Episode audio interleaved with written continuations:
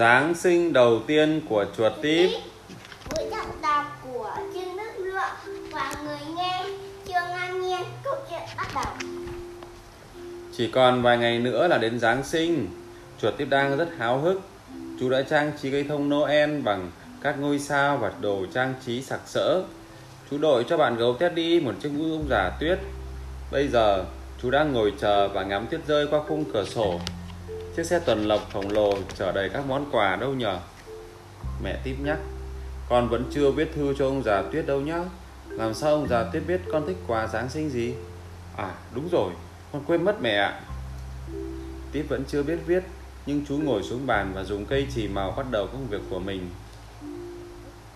Ông giò tuyết yêu quý, Cháu muốn được tặng một chiếc tàu hỏa nhỏ, Một chiếc máy bay và nhiều kẹo.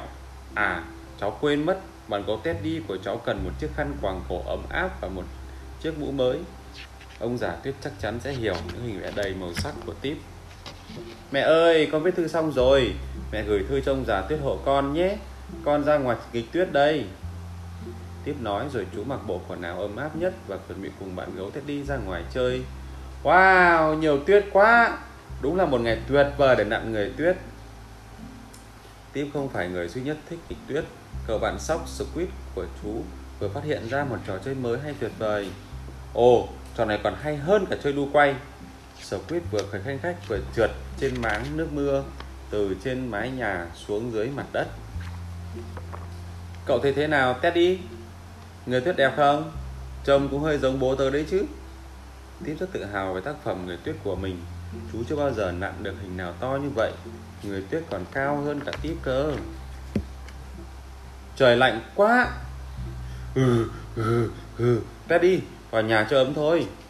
chip ôm bạn gấu chạy nhanh về nhà Răng chú va lập cập vào nhau vì lạnh Chip, chip, chiếp, chip Một chú chim non gọi tiếp khi chú đã khóc bước vào nhà Trời lạnh quá Chú chim nói Bạn tiếp ơi Bạn cho tớ mượn cái khăn quàng cổ được không Cánh của tớ đang bị đau Nên mùa đông này Tớ không bay về phương Nam Tránh sẽ cùng các bạn chim khác được đây lại là cái khăn mà tiếp rất thích và chú rất muốn giữ nó cho riêng mình.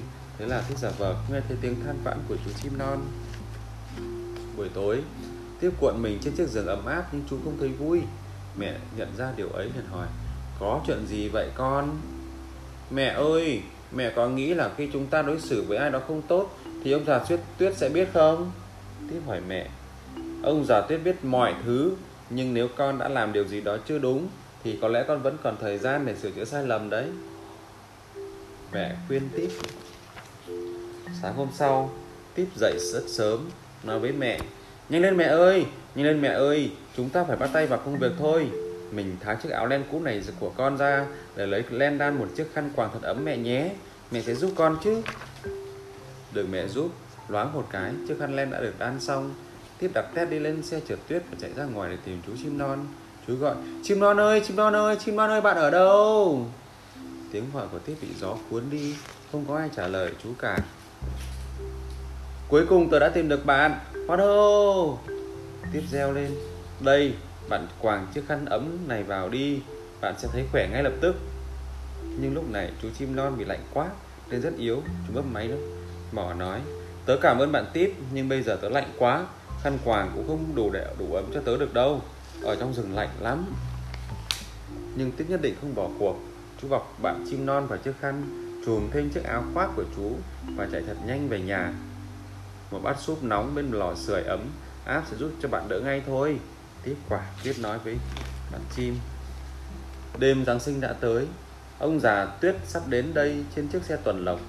Trong căn nhà nhỏ này ông già tuyết sẽ tìm thấy một chú chuột con ngoan ngoãn đang nằm ngủ khò khò cùng với bạn chim non.